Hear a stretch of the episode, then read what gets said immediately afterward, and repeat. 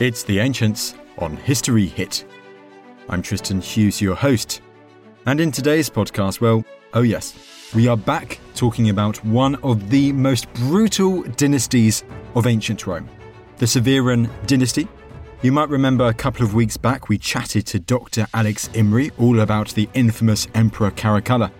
And a couple of months back, we also chatted to Matilda Brown about the rise and fall of the Emperor Elagabalus and in particular, the women that surrounded him his mother Julia Soaemias and his grandmother Julia Mamaea, and the key roles that they played in his reign and before his reign.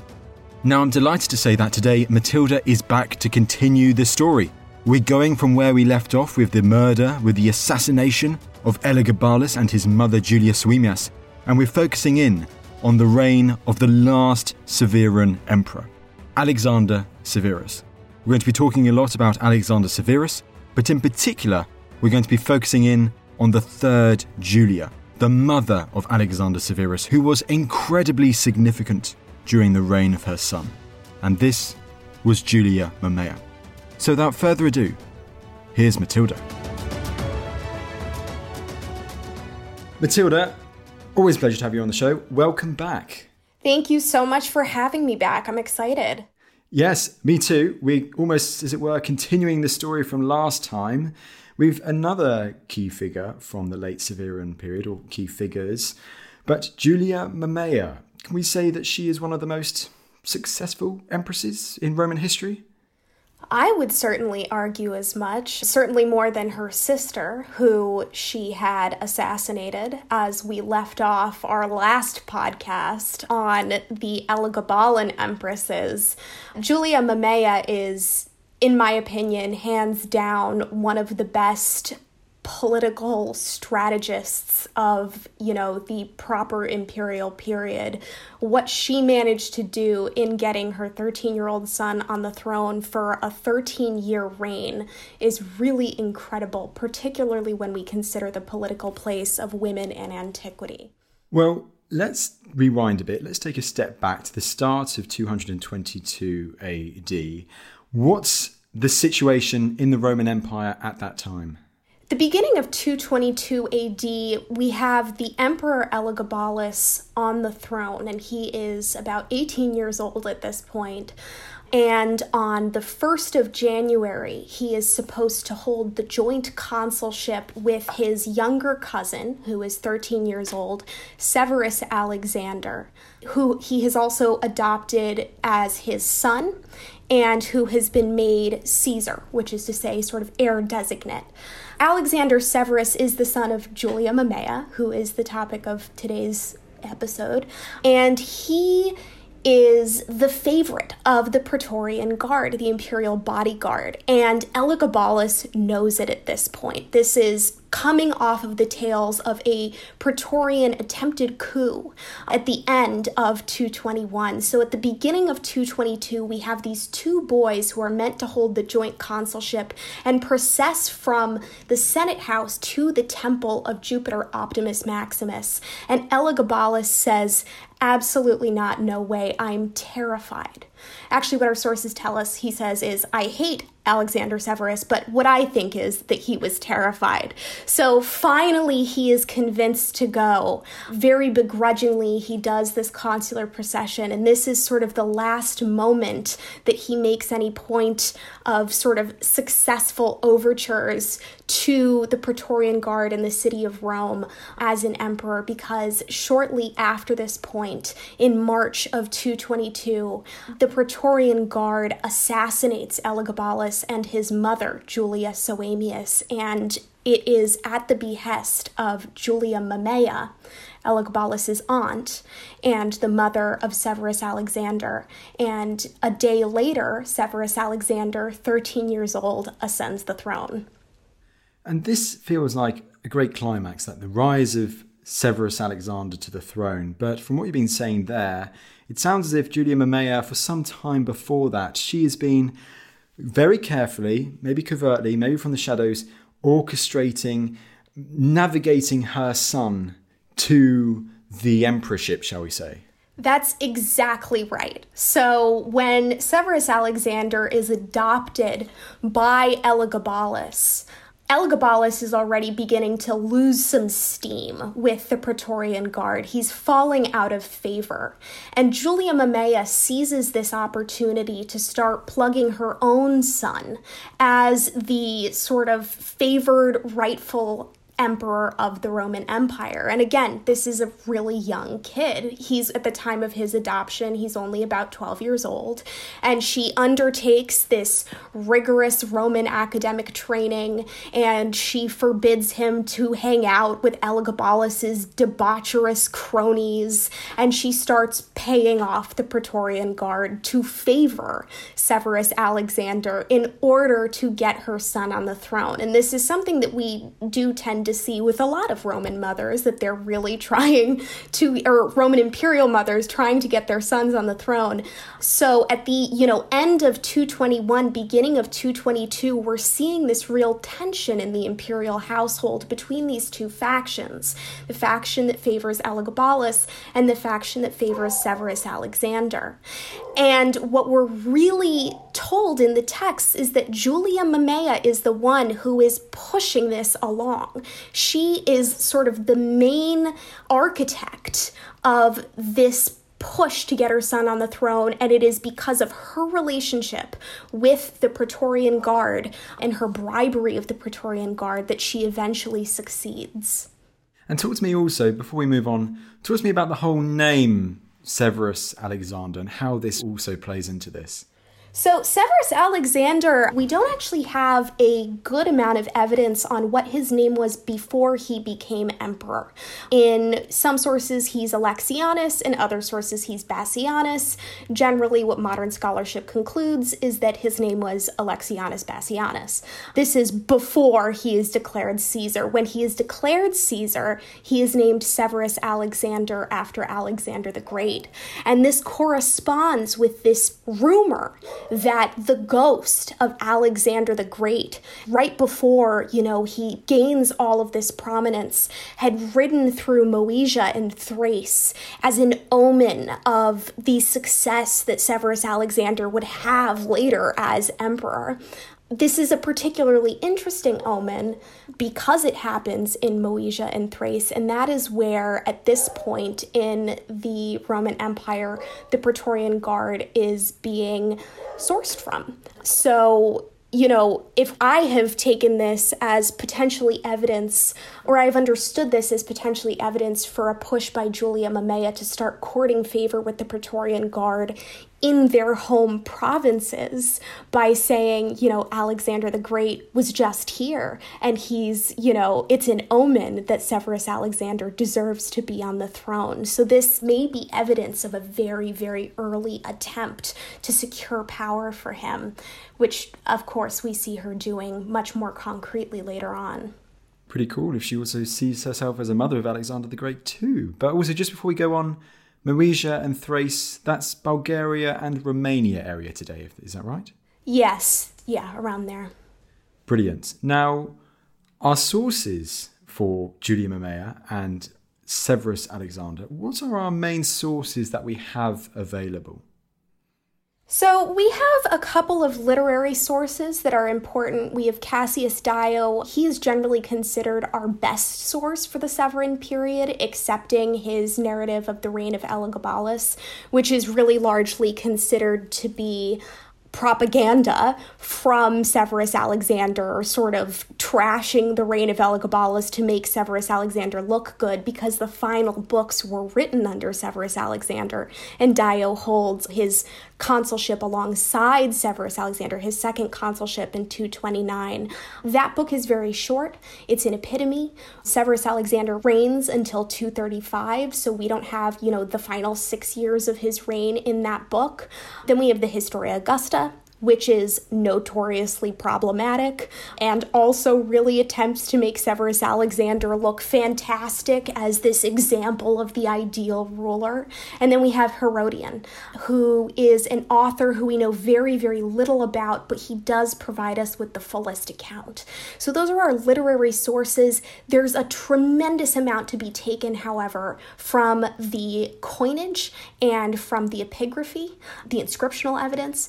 And this is actually with the later Severan women because so many of their portraits were destroyed. Julia Mamaea is the only woman for whom we actually have any extant recognizable portraiture, which makes for an interesting sort of piece of evidence as well, though it, you know, can't tell us that much beyond what her statues looked like.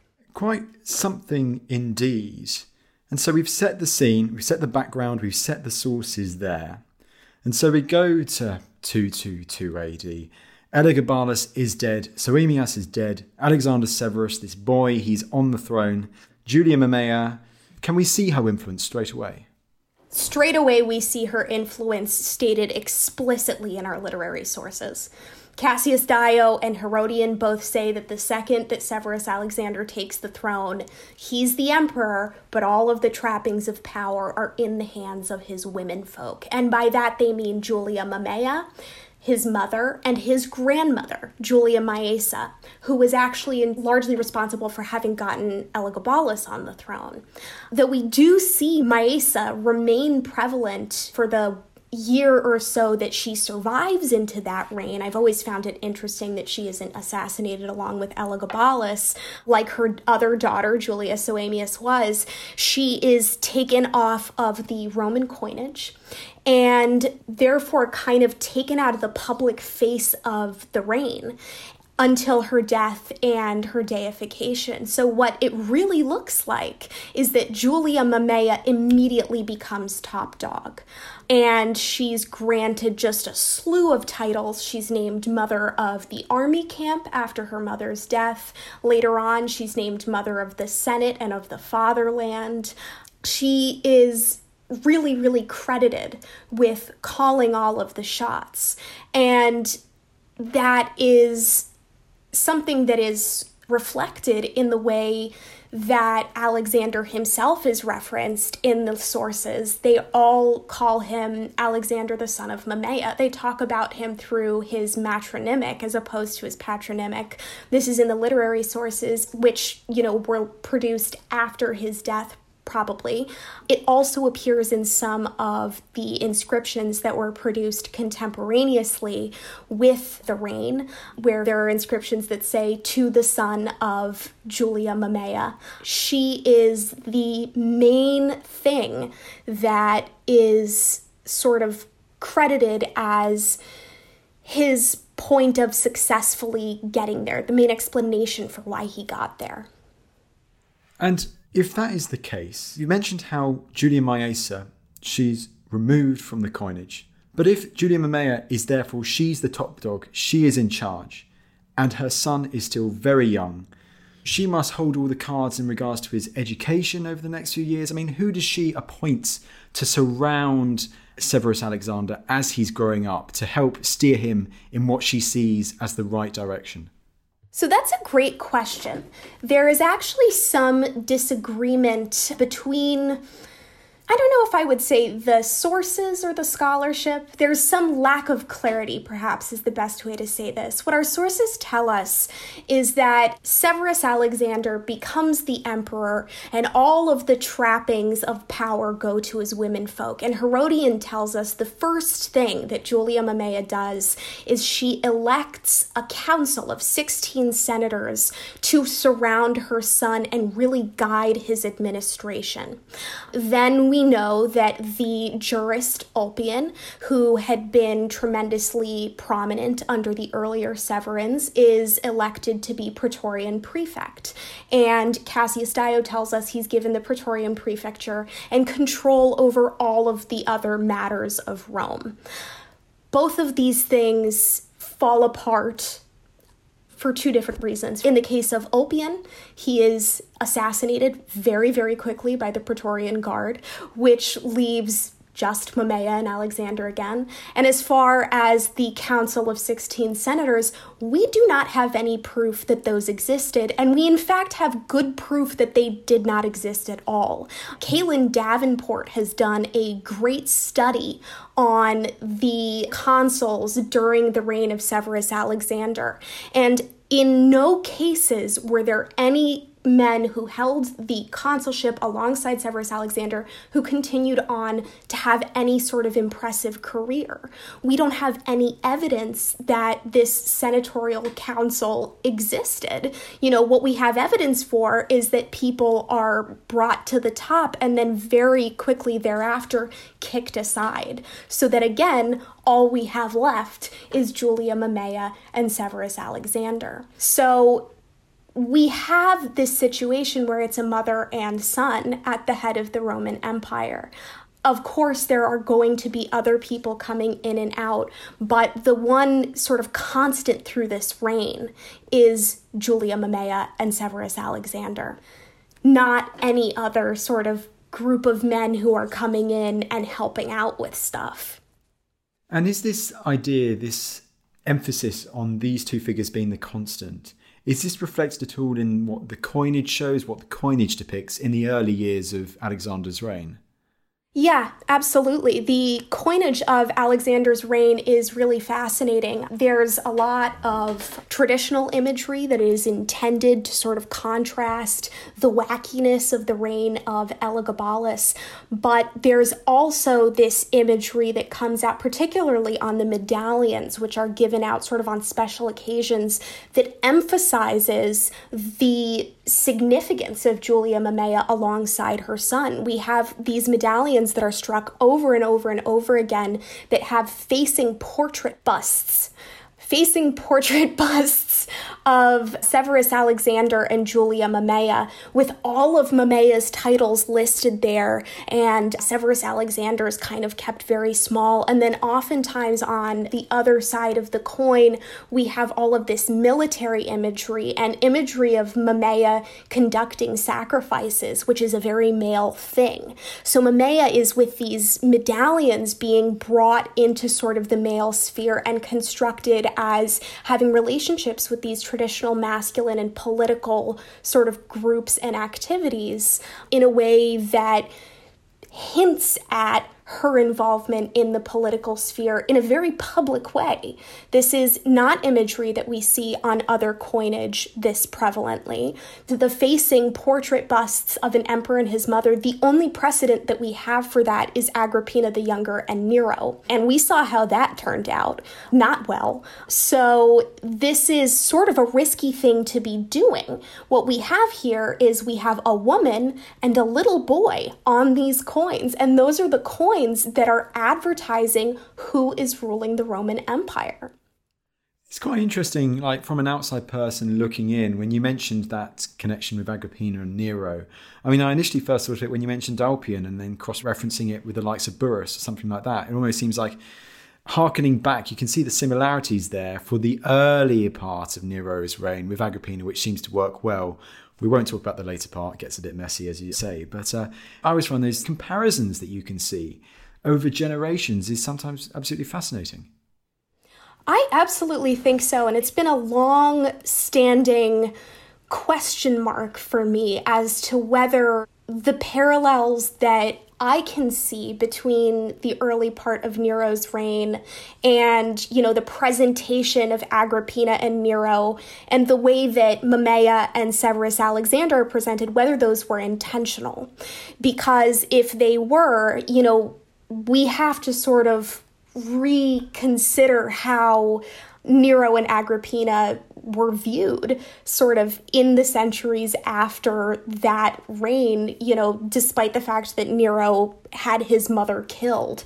We need to recalibrate our conception of just how bad Nero looked because if there was intentionality in that parallel, then why? A why is the big question you know, regardless, the most important thing here is that art historians who have looked at these coins of Nero and Agrippina, I think particularly Diana Kleiner, has stated that these coins, where their two busts are shown on the coins, were intended to purvey a message that the power was shared evenly between these two imperial family members. And if that is true, then it is absolutely also true for Mamaea and Severus Alexander that on these coins they are being depicted as having equal stakes in the power. This is an important thing. You know, there's an important caveat here as to whether or not that was true. Do we know? I would say yes, but there are plenty of scholars out there who would argue with me on that point. I think the one solid takeaway is that a concrete effort was being made to make that image appear to be true. And that means that we really need to think about why was that acceptable to Rome? Why was it acceptable to have a woman and a child at the head of the Roman Empire?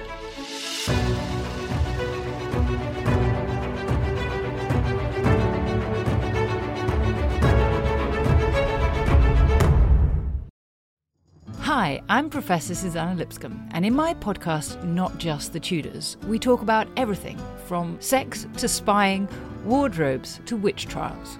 Not, in other words, just the Tudors, but most definitely also the Tudors. Subscribe from History Hit, wherever you get your podcasts.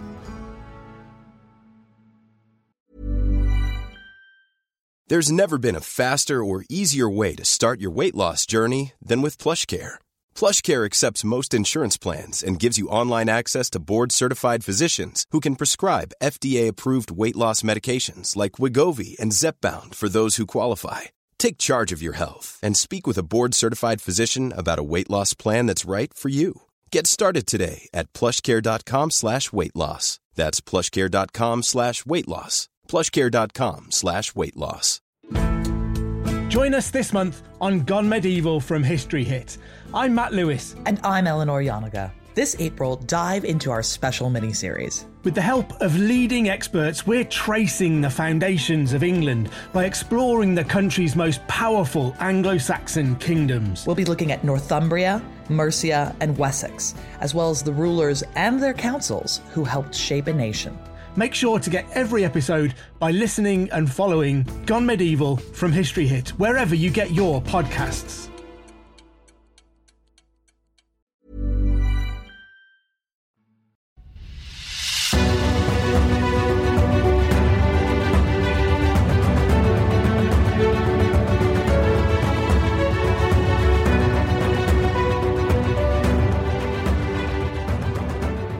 It is really interesting. And if we then focus on the history that has just preceded Julia Mamaea and Severus Alexander, and you mentioned how Mamaea is portrayed sometimes with the soldiers, and your mind instantly thinks of Severus, what his last words may well have been, you know, look after the soldiers, don't really pay attention to much else.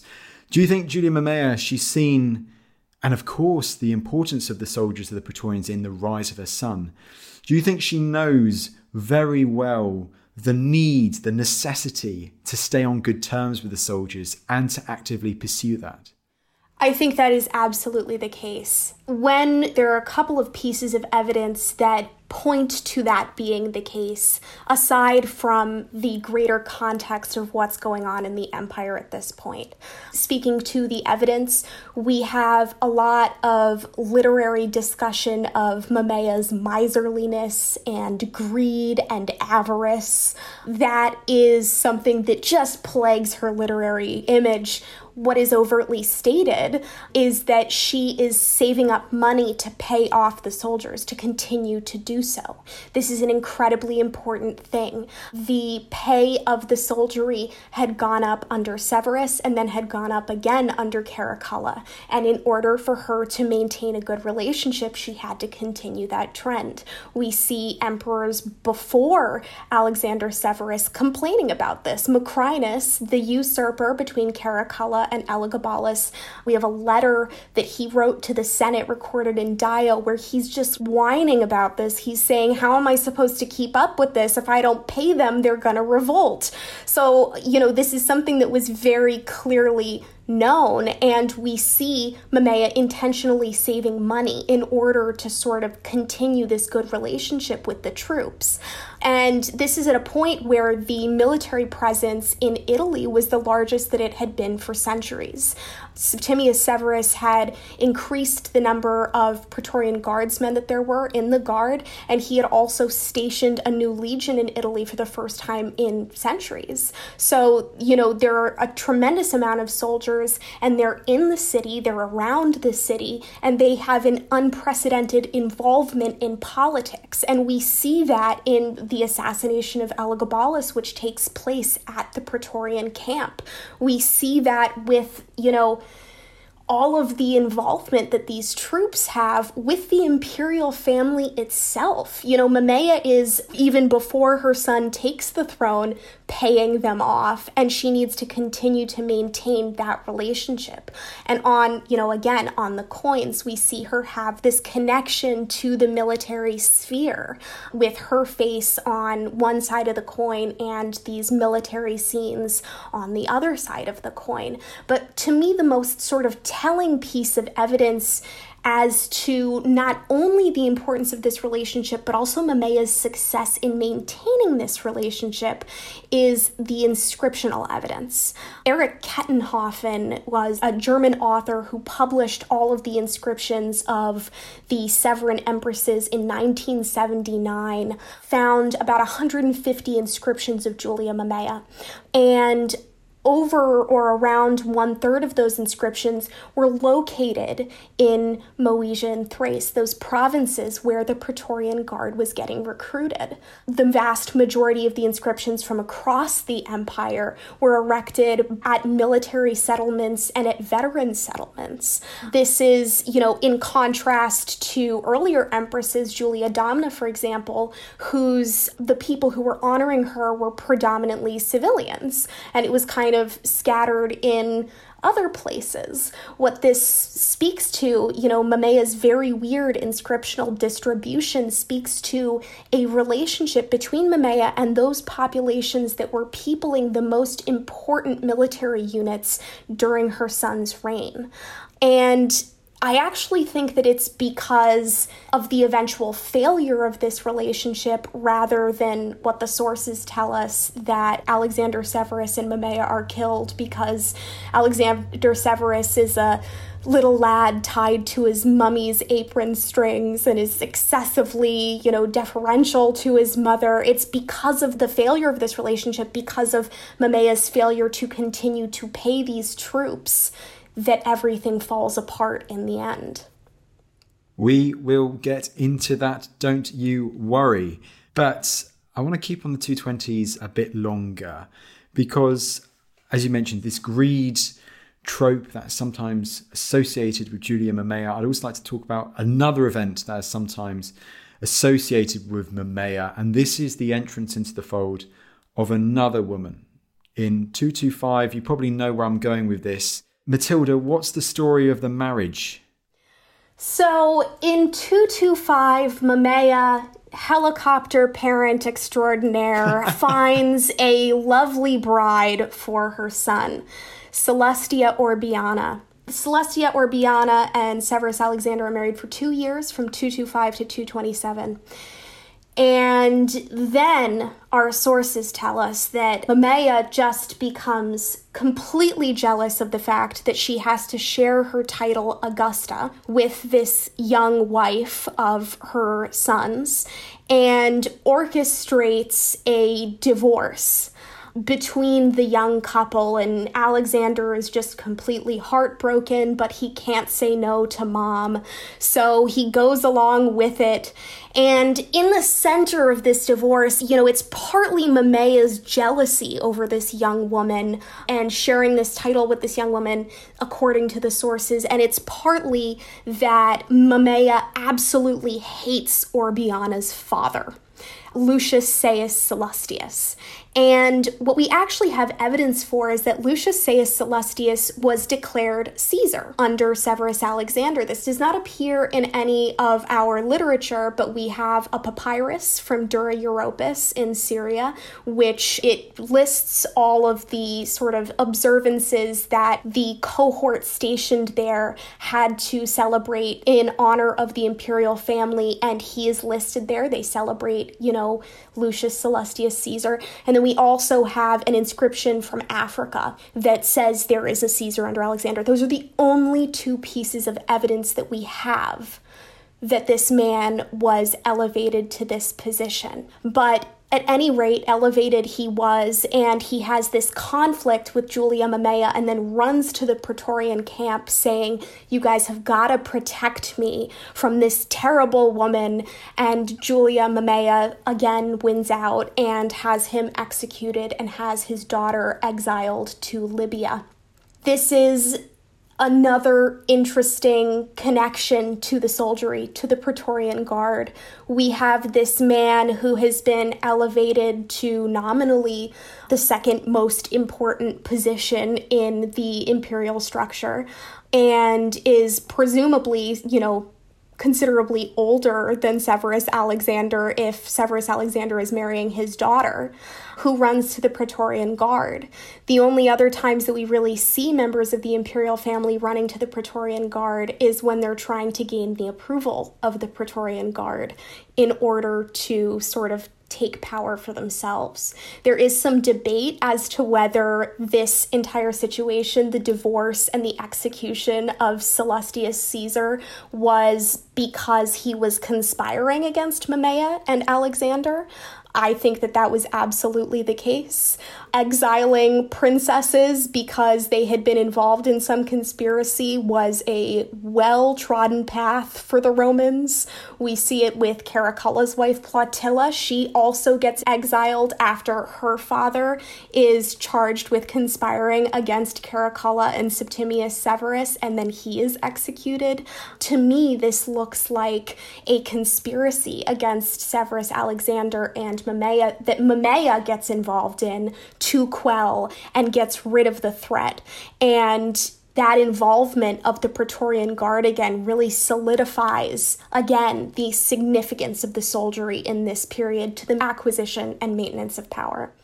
Absolutely. And we're only talking about 225 here, Matilda. Do we know how Alexander slash Julia Mamaea's rulership continues in the immediate years following this?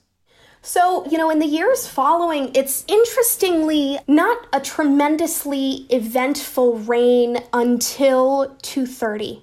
That is when Artaxerxes, the Sassanid Empire, invades the eastern frontier. And in 231, Alexander leaves and goes east in order to face that threat. He goes north first, stopping along the Rhine and Danube frontier to pick up some soldiers, and then goes and faces this threat in the east. This is one of the biggest mistakes that he can make stopping on the Rhine and Danube frontier and emptying all of the garrisons there because shortly thereafter barbarians on the other side of the frontier take this as an excellent opportunity to have this huge invasion of the settlements on the Roman side of the frontier, which are again where the families of some of the most important troops in the empire are living.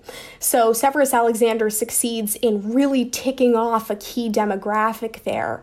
And then to boot, he of course does not have the finances to pay them off and keep them happy because of these pay raises of the pre, you know, the imperial coffers are empty after Caracalla and Septimius Severus, the coinage has become completely debased at this point, empire wide. They're in real financial struggles. This is sort of the point where we're seeing the beginning of the end in this 231 to 233 4 campaign against the Persians. And during this time, Matilda, of course, Alexander, he's a little older now, Severus Alexander, but Julia Mamaea, she's still with him at this point. Oh, yeah, she goes east with him. There is a lovely anecdote that we have from Eusebius. She goes east, she goes to Antioch, and then she has the church father Origen called up from Alexandria to come and chat all things Christianity with her. You know, she has her own intellectual pursuits that she's doing, and she also is involved with her son's life you know, pretty heavily. Herodian tells us that she really convinces Alexander not to go on the battlefield and not to fight in the melee.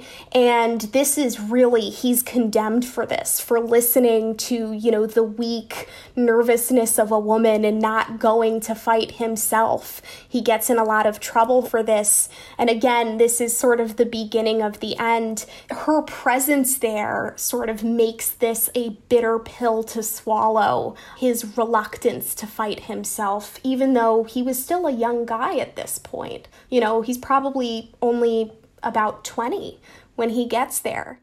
And so, what are your thoughts on all of this, Matilda? All that is said in the sources regarding the role of Julia Mamaea with Alexander Severus in the East. Can we see any elements of truth, do we think, in that, or is it more literary construction?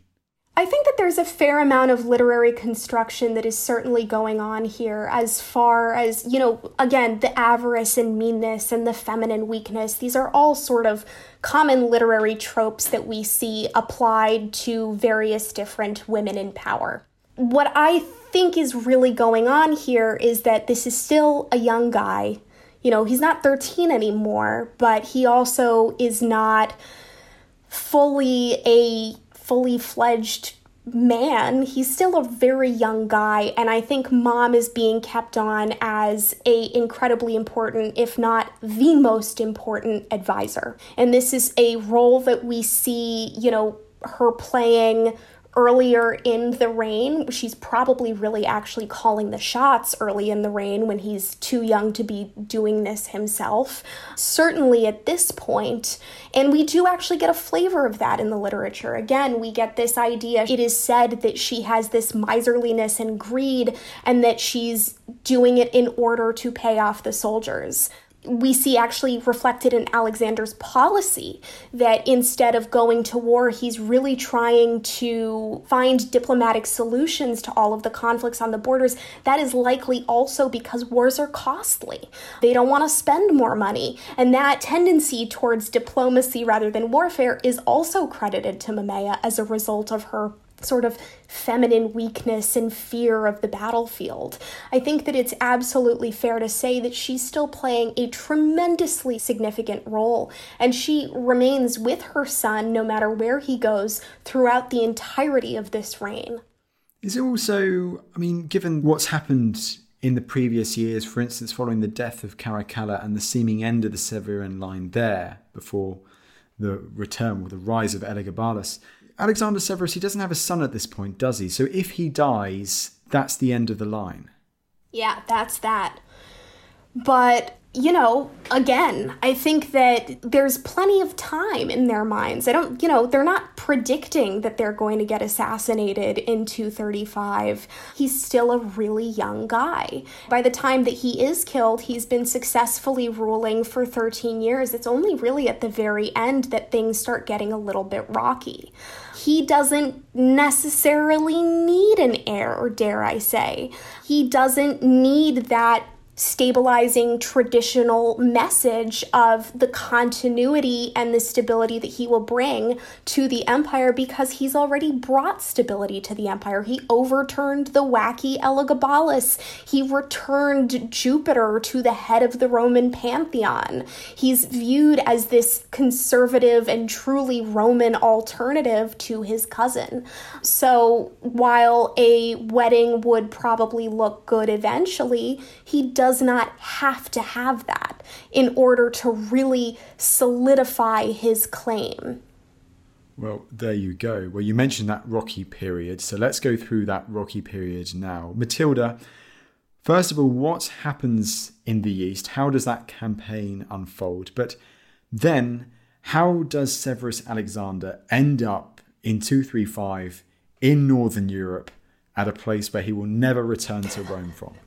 So he goes east, they campaign. Again, an expensive campaign. And Artaxerxes' forces retreat, and it has absolutely nothing to do with the Romans. They have to deal with their own problems back home, but Severus Alexander's sort of propaganda spin machine takes this as an opportunity to say, see, He's a big manly man, and we should totally have a triumph in Rome to celebrate this. Of course, Severus Alexander's troops know that this isn't the truth. They have been taken out of their homes, you know, their garrisons along the Rhine and Danube. There are barbarian incursions happening in the places that they have abandoned. They do not have the booty of an actual victory. They don't have any of the money that comes with that. So they're pretty dissatisfied at this point. They go back to Rome Severus Alexander has a triumph, and then they go north to deal with this barbarian incursion issue. And that is the point where things finally really fall apart. They're still trying at diplomacy on that northern frontier. They're still not really willing to go all in. And finally, the head of Severus Alexander's Praetorian Guard, Maximinus Thrax, says, you know, we've had enough.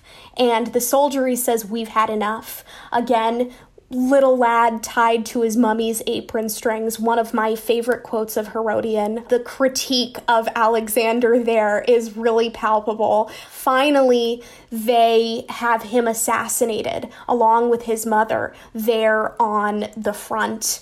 And after that, we see the Roman Empire fall into 50 years of civil war. This is the last stable reign of sort of the Roman Empire for a very long time. On the one hand, it's really interesting, once again, the parallels of this demise with the demise of Soaemias and Elagabalus beforehand. But also that fact which you've just said there is that this reign, where it seems Julia Mamaea has a key, significant role, very maybe in charge overall. As you say, 50 years. This is the last stable reign for some 50 years to follow. It's extraordinary that it therefore ends with this reign in particular. It absolutely is, particularly when we think about the conceptions of a good ruler versus a bad ruler in ancient Rome. A good ruler was not at the whim of the women in the imperial household. He was not under their control. He was not necessarily asking them for, you know, the green light on all of his decisions, but it very much appears that this is what's happening during the reign of Severus Alexander. It looks to me like Mamaea was successful in part because she was so careful with money, because she was maintaining this strong relationship with the soldiery successfully up until this point, and because I have my sneaking suspicion that she was really in charge of making sure that no other man could get to her son and sort of usurp her position as semi regent, unofficial regent. Again, we see this overturn with the consuls, the Praetorian prefects, that's tremendously important position, the captain of the imperial bodyguard, they are turning over very rapidly as well. No one person is maintaining a position of authority during this reign for any long period of time. And I think that it's absolutely fair to say that Julia Mamaea likely was responsible for that. She was making these administrative choices in order to preserve the power in herself and her son. It is so interesting, and you've kind of explained there, but it's a really powerful point to finish it off. When we consider all the aspects of Severus Alexander's reign military, construction, political, economy, everything like that overall, who do you think was more in charge? Severus Alexander, even when he's a bit older, especially, or does Julia Mamaea seem to remain in charge for the duration overall of his reign? I think that's a tricky point to get at because of the nature of this mother son relationship.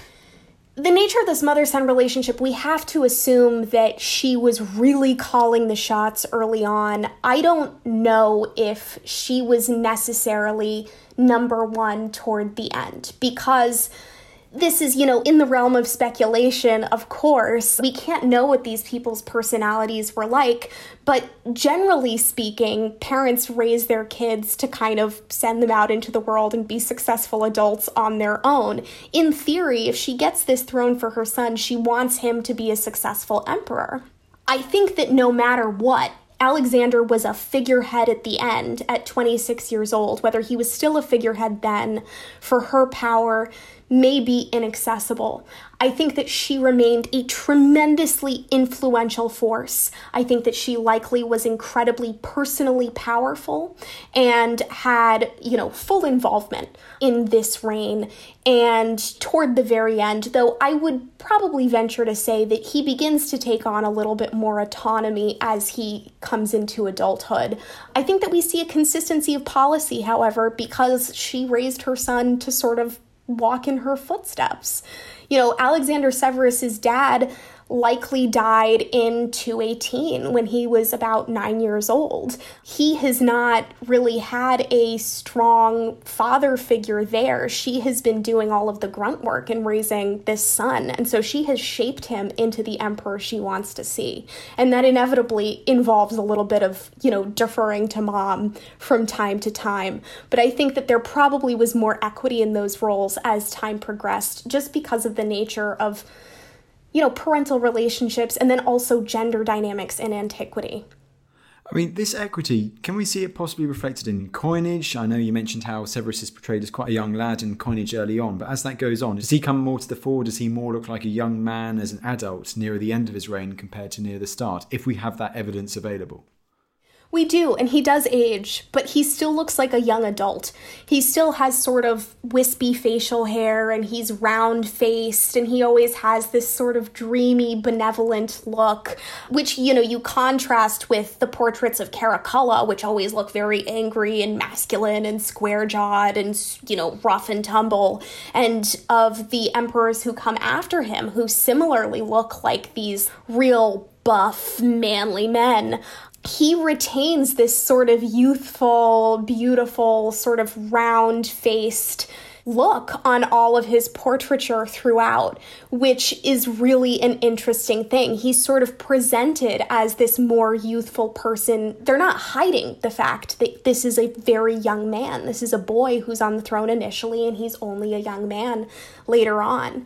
And he and Mamaea together form this duo. She does not ever look that elderly. She looks like a mature mother, a mature woman, but he never ages that conspicuously.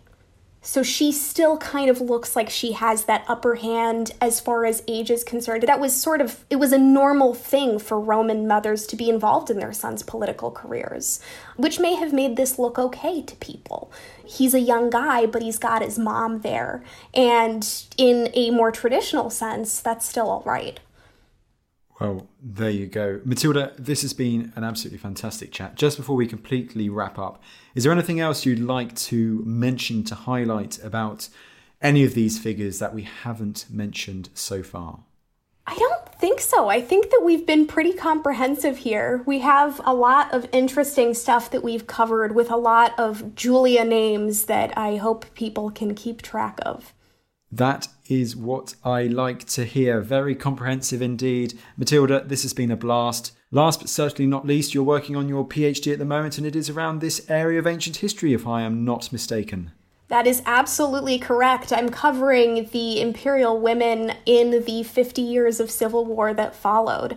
I'm looking at representation and power dynamics, and I'm trying to identify them because it's nearly impossible because they're almost entirely absent from the literature. But there's plenty to be said, in my opinion, and it's a great project. A great project, plenty to be said, and characters who I'm sure you can compare and contrast with all of the Julias that we've covered in the past couple of podcasts. Yes. Matilda, thank you so much for taking the time to come back on the show. Thank you so much for having me. This has been great.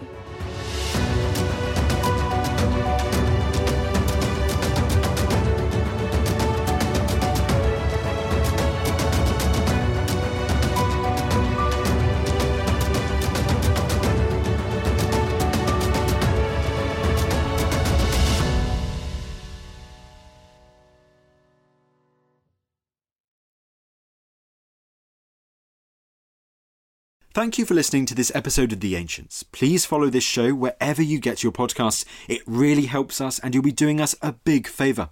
Don't forget you can also listen to all of these podcasts ad-free and watch hundreds of documentaries when you subscribe at historyhit.com/slash subscribe.